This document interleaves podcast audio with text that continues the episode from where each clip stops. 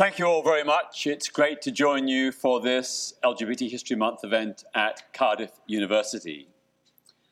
The theme of tonight's talk is Equality is not enough. Why equal rights is desirable but not sufficient. So, at first point, I guess you'd ask how could anyone, apart from hardcore right wingers, disagree with equality? Well, I can. It's not that I'm against equality, it's just that I don't think it goes far enough. Equality within the status quo may mean reinforcing an unjust status quo. So I'm interested in challenging what is rather than conforming to what is. Um, I think it's somewhat dispiriting compared to the 1970s, the way in which the women's, black, and LGBT plus movements have reduced their aspirations to the limited goal of equal rights. Whatever happened to the lofty goals of liberation? Instead of talking about transforming society, it's now about getting equality within what is. So, as far as the LGBT plus community is concerned, I would calculate that this sort of shift in the homosexual zeitgeist started around the 1990s and coincided with a move into the political mainstream. Uh, greater acceptance by the quote straight establishment precipitated greater compromise by the LGBT community, in particular by those organizations that were spearheading the fight on our behalf. There was a move away from defining our needs on our terms to a sh- way of instead falling meekly in line with the prevailing heterosexual consensus. The questioning critique of mainstream society, of the early LGBT plus pioneers in the late 1960s and early 1970s, was supplanted by a simple quest for equality within society as it was. So transforming society really fell off the agenda. And so we now have a situation where the dominant LGBT plus agenda is very much about equal rights and law reform and has been for the last two decades. As distinct from queer emancipation and the transformation of society. And I would say that this political retreat, I think that's what it is, represents a massive loss of imagination, confidence, and vision. And I think there's a similar retrenchment in the vision and agenda of the women's and black movements as well. They've moved away from critically analyzing and skeptically discerning the mainstream culture and instead sought an accommodation with it. An accommodation based on equality for sure, but an accommodation rather than a transformation. So, my view is, as I mentioned, equality is important, but it has its limitations. It isn't the panacea that many people claim. So to take LGBT plus people, equal rights for LGBT plus people inevitably means parity on straight terms within a pre existing framework of values, laws, and institutions. If we look at our society today, the structures of those society of that society were not devised by LGBT plus people. They were devised by the quote, straight majority. So every institution from marriage, the police, the judiciary, the criminal law, it was all devised by the straight majority. It was devised by the straight majority for the straight majority. We were excluded. So, in that sense, equality within their system, the preordained, predecided system that we've inherited from the straight majority, that inevitably means conformity according to their rules. And that, I think, is a formula for submission and incorporation, not liberation. Now, I want to emphasize that getting rid of homophobic, biphobic, and transphobic laws and discrimination is a very laudable aim. I've been part of that process myself. But it doesn't go far enough. Ending anti LGBT plus bias will not resolve all of the problems faced by our community.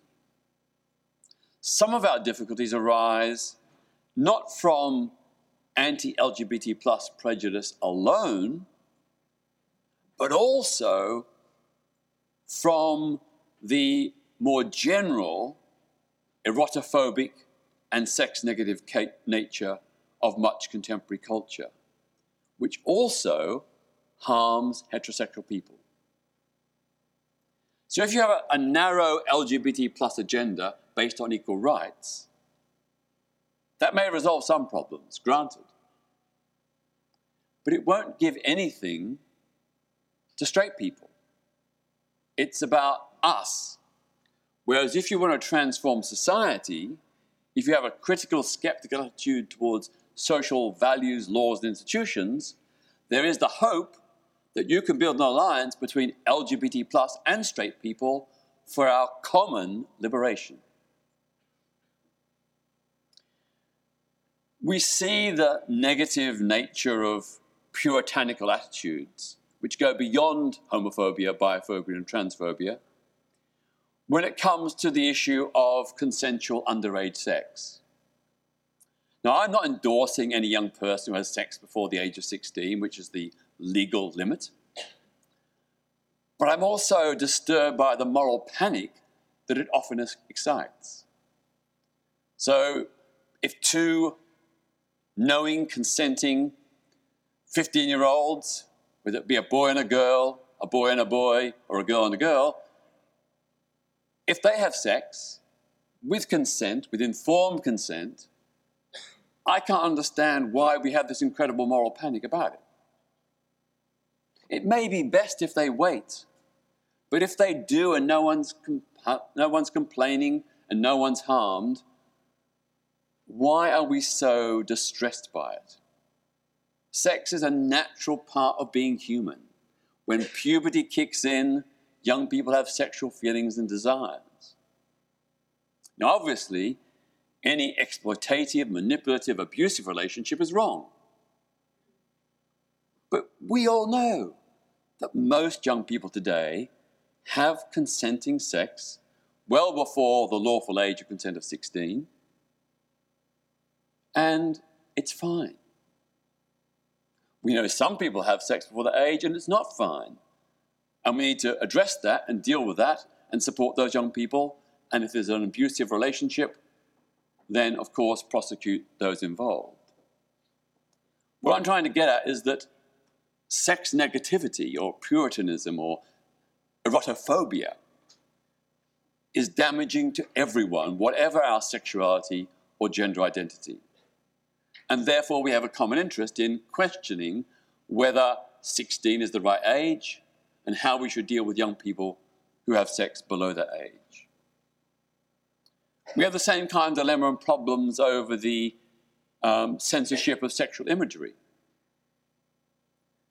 It's got much better in recent years, but for many, many, many decades, the exhibition of sexual explicit imagery was a serious criminal offense. Now, if you, like me, believe that there's nothing wrong with sex, there's nothing wrong with the human body or nakedness, why should visual representations of those be a crime. Of course, if people have been trafficked or coerced or manipulated, that's totally unacceptable. But if it's with consent, why should it be a crime? Now, for many years, the LGBT plus community argued they wanted the same laws affecting sexual explicit imagery as applied to heterosexual images. Because it's true that same sex images were much more heavily and fiercely and draconianly policed. But given the fact that even heterosexual images were criminal, merely asking for equality, in my opinion, was not good enough. Look at sex edu- education in schools. Of course, the LGBT community said we want equal sex education.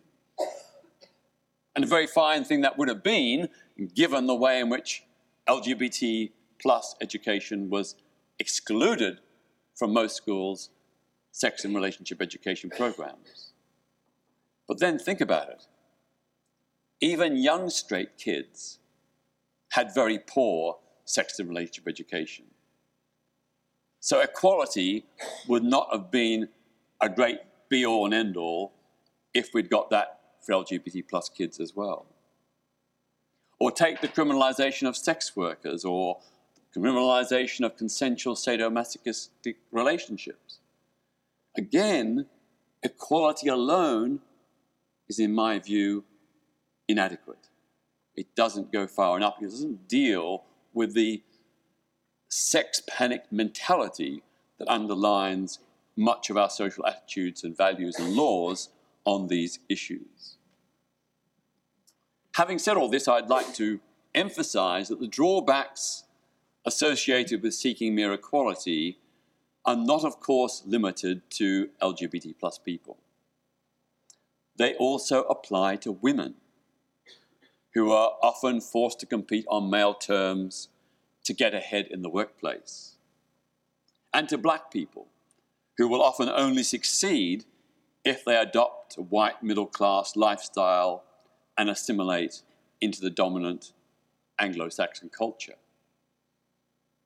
Moreover, as women and ethnic minorities have discovered to their cost, the equal rights agenda is often not about respecting and embracing difference, but seeking to obliterate it. Where's the dignity in that? How can we have any self respect if we sacrifice our own unique identity, whether that be based on gender, race, or sexuality? If we sacrifice that unique identity and culture for the sake of parity.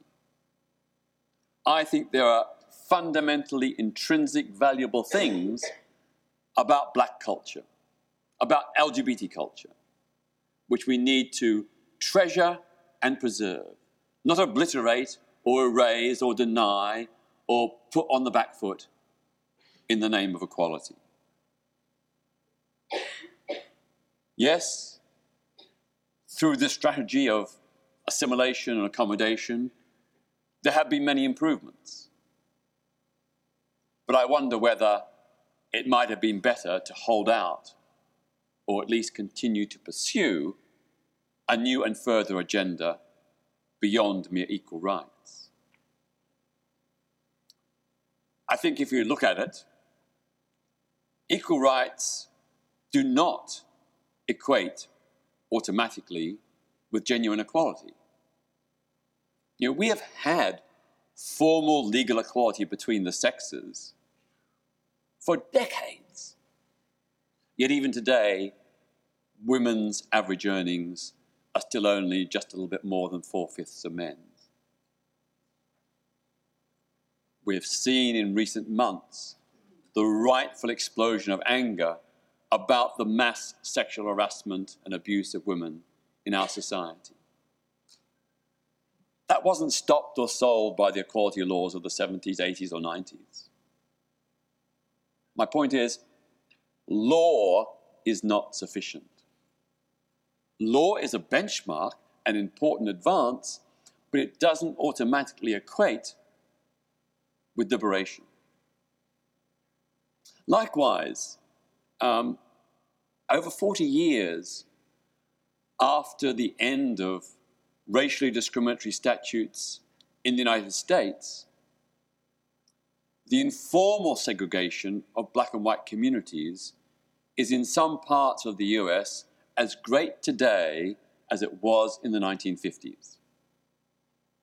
And those in the black underclass are just as locked out of economic success and opportunity as they were prior to the start of the civil rights era.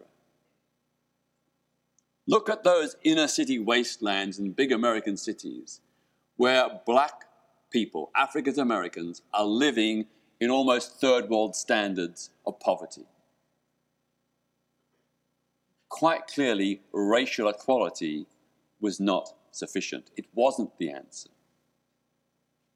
So, my point is that these are lessons we ignore at our peril.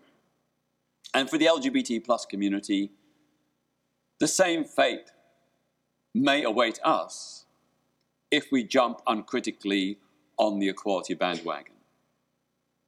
We may end up with equal rights, and to a large extent we have, but within a fundamentally unjust society where the rules are skewed against, still skewed against, sexual choice and self determination, against personal empowerment and fulfillment. Put it this way equality for LGBT plus people often seems to be a political deal uh, that leads to social assimilation. That LGBT plus people become facsimiles of traditional heterosexuality. Um, as a condition of equal treatment, we LGBTs are expected to conform to the quote straight system, adopting the dominant norms and aspirations. And we can see that very clearly in the dominant LGBT plus issues of the last two decades same sex marriage and same sex parenting. I support those causes. I fought for them with many others. But they are very much a heteronormative agenda.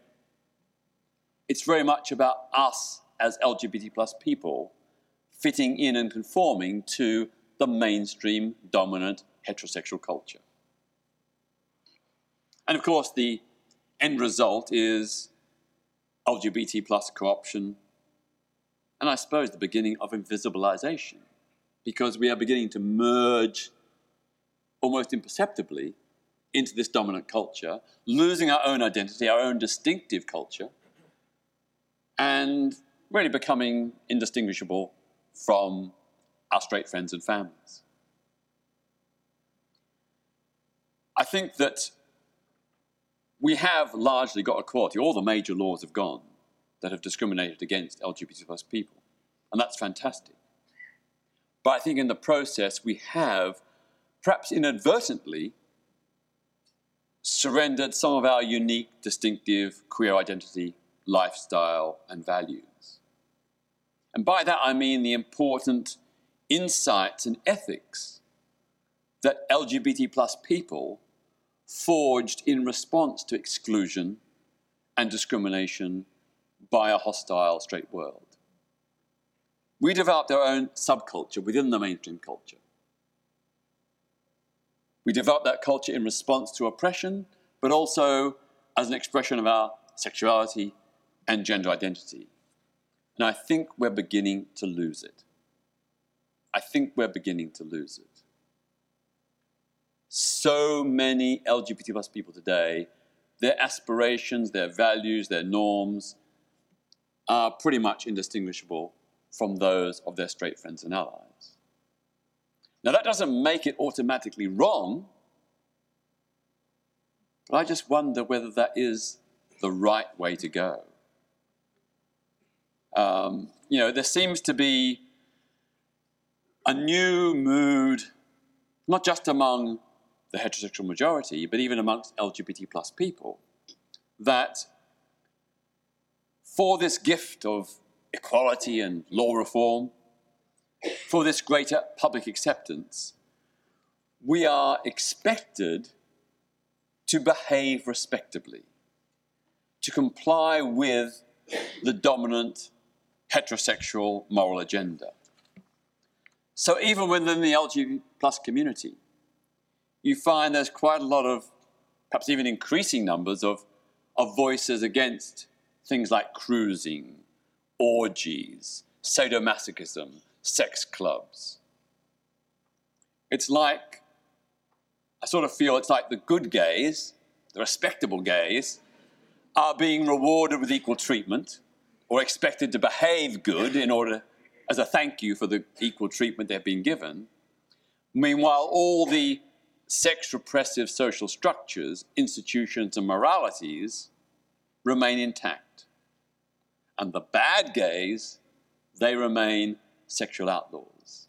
The bad gays are embarrassment. We don't want to associate with them. They're not part of us. We're good. We've got, we've got, we've got kids, we've got a mortgage, we've got a nice little house in the suburbs. So this new, what I call nouveau gay reformism, involves the abandonment of any critical perspective on straight culture. In place of a healthy skepticism towards what I would call the heterosexual consensus, it substitutes a naive acquiescence. Discernment is jettisoned in favor of compliance and conformity. We trade our souls for the gift of equal rights. Now, perhaps I exaggerate slightly, but I think the truth is that most contemporary advocates of LGBT plus equality do not question the status quo. They take it for granted. I say they are straight minds trapped in queer bodies. Accepting society as it is these, quote, hetero homos want nothing more than their little cozy place in the straight sun. And I can understand that. Fair enough. But where is the attempt to distinguish between those elements of straight culture that are worthy of our emulation and those that are not? It's all about taking a reverse view of discrimination.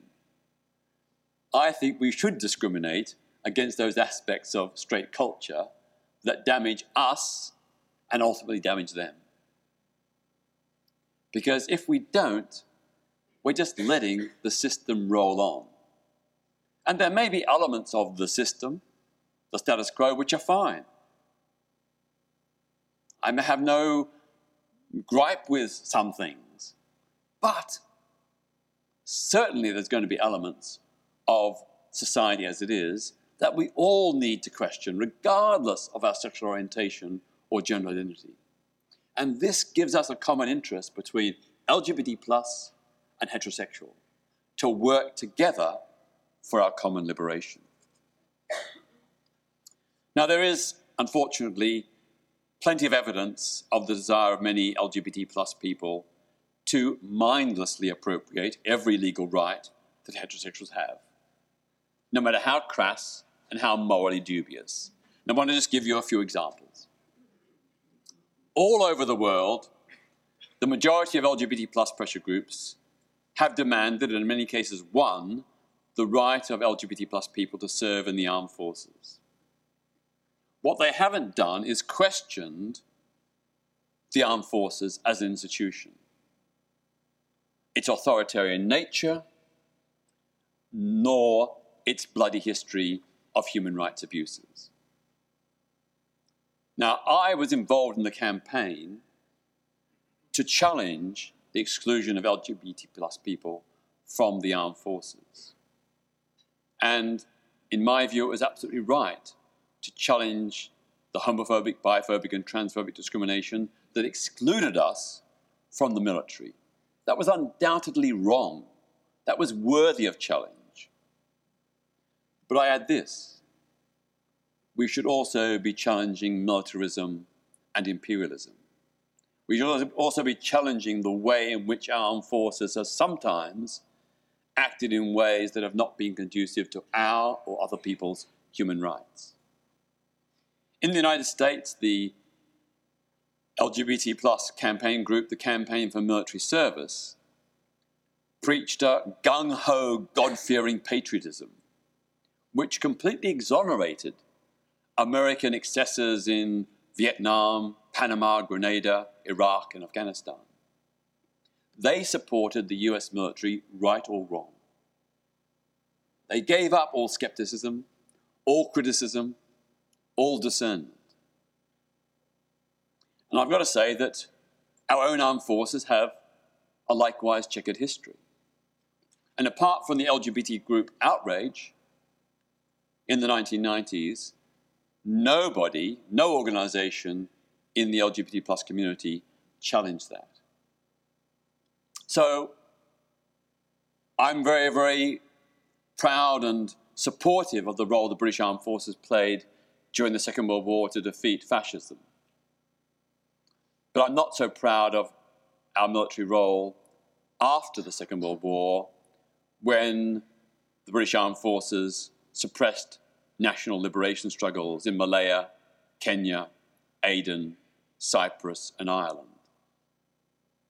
And the full story of what happened in Ireland is, has never been publicly told.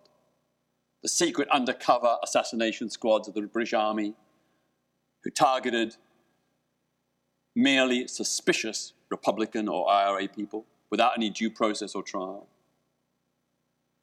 So I say, let's, of course, acknowledge that we were right to oppose anti LGBT plus discrimination in the armed forces, but let's acknowledge we failed big time in critiquing the armed forces. We fought a battle for LGBT plus rights in the armed forces. We didn't link up with the struggle against gender discrimination or race discrimination in the armed forces. We didn't stand in solidarity with the reform of the court martial system, which is a, a suppression of civil liberties, which would be completely and totally unacceptable in civilian society. We never supported those brave military personnel who sought to challenge the undemocratic authoritarian nature of the armed forces, the class basis of that system. I'll tell you, I was going to write a book about exposing you know, an inside view of the, of the military in the 1970s after I left college. Um, the idea was to enlist and then write a story about what it's really like. So I um, signed up to join the Royal Artillery and was sent off on a series of training exercises, um, a week at the then headquarters in Woolwich and then another week down at the uh, artillery ranges on Salisbury Plain. I was flabbergasted. Everywhere you went, every building said officers' ranks. So the officers had their grand entrance, the lower ranks had their entrance around the back.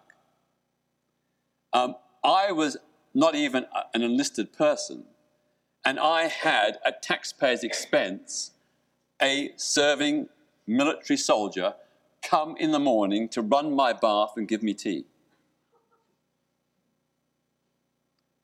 The whole class, race, gender, sexuality issue was just, it was completely mind blowing. I eventually wrote a book called Democratic Defense, which um, exposed some of these things. Um, but it's it's a really classic example of how the skeptical, critical view of the armed forces was lost in the debate about the right of LGBT people to serve and not suffer exclusion and discrimination. Another example, which I briefly mentioned previously, is, is the age of consent. Of course, we were right to oppose an unequal age of consent. 21, then reduced to 18, and then we had to fight to get it equal at 16.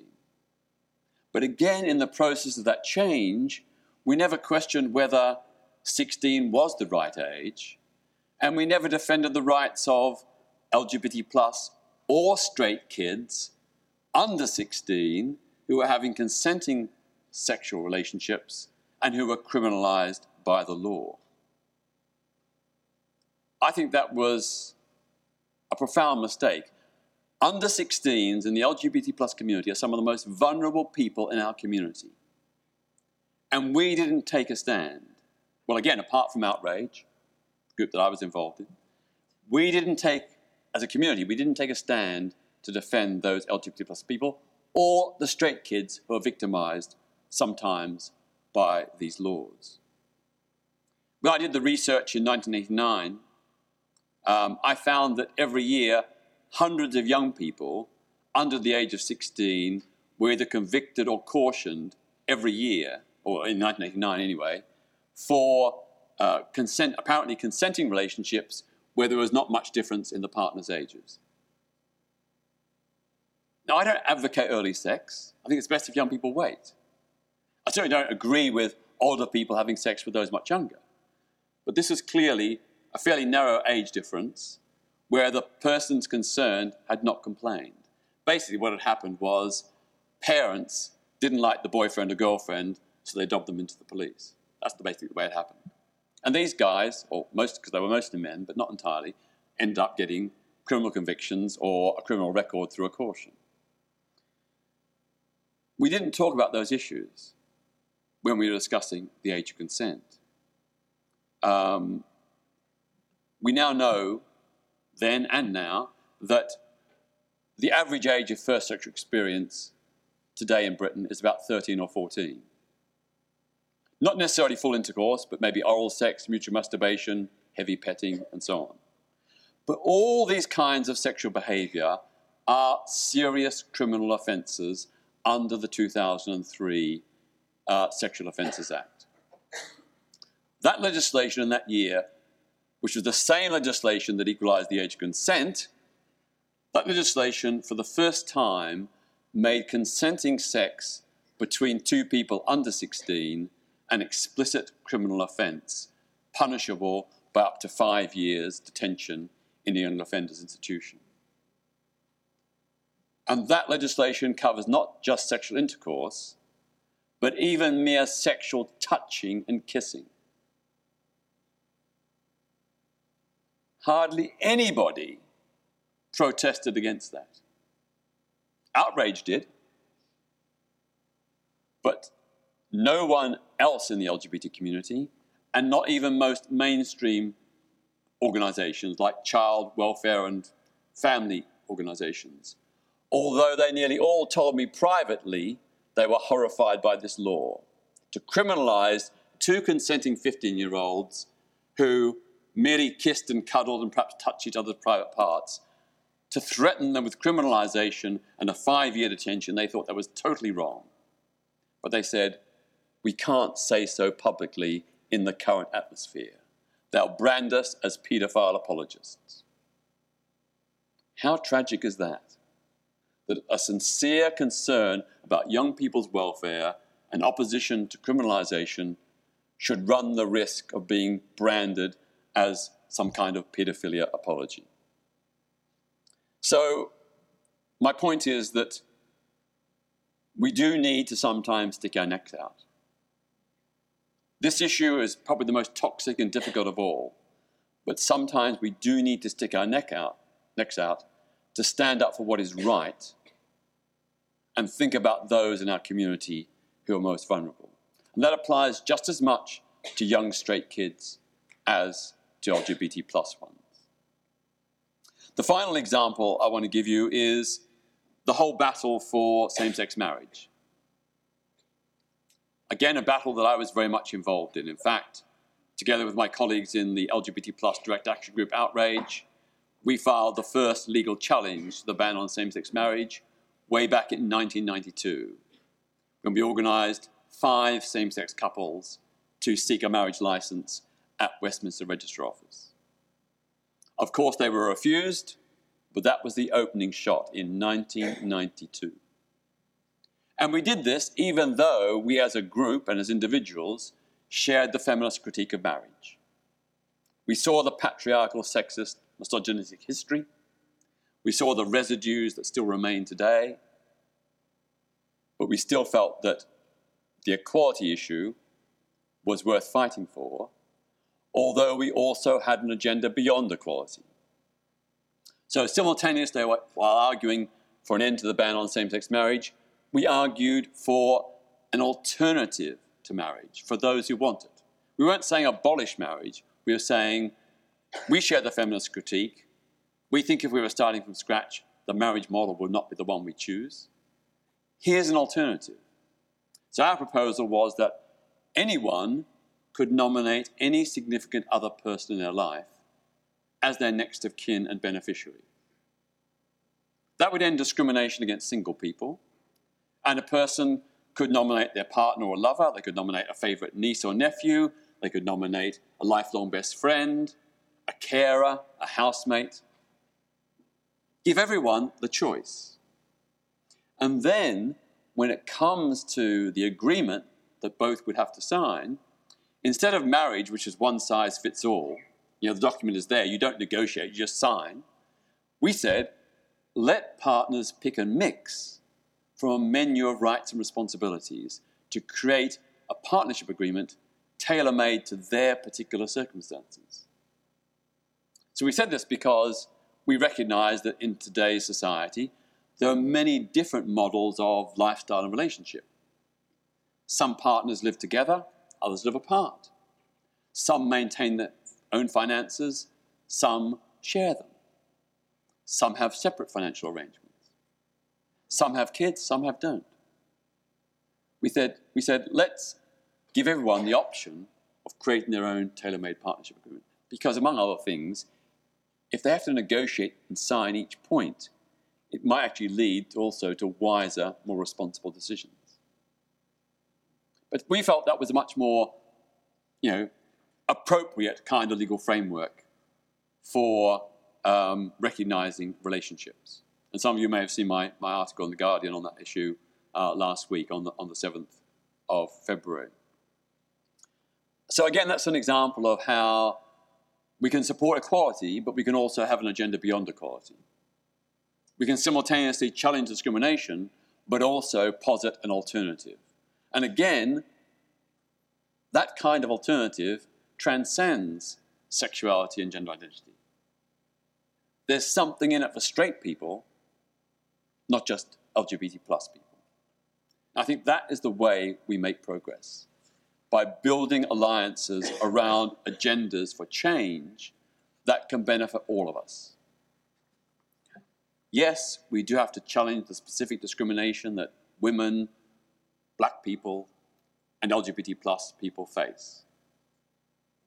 But let's also look beyond that.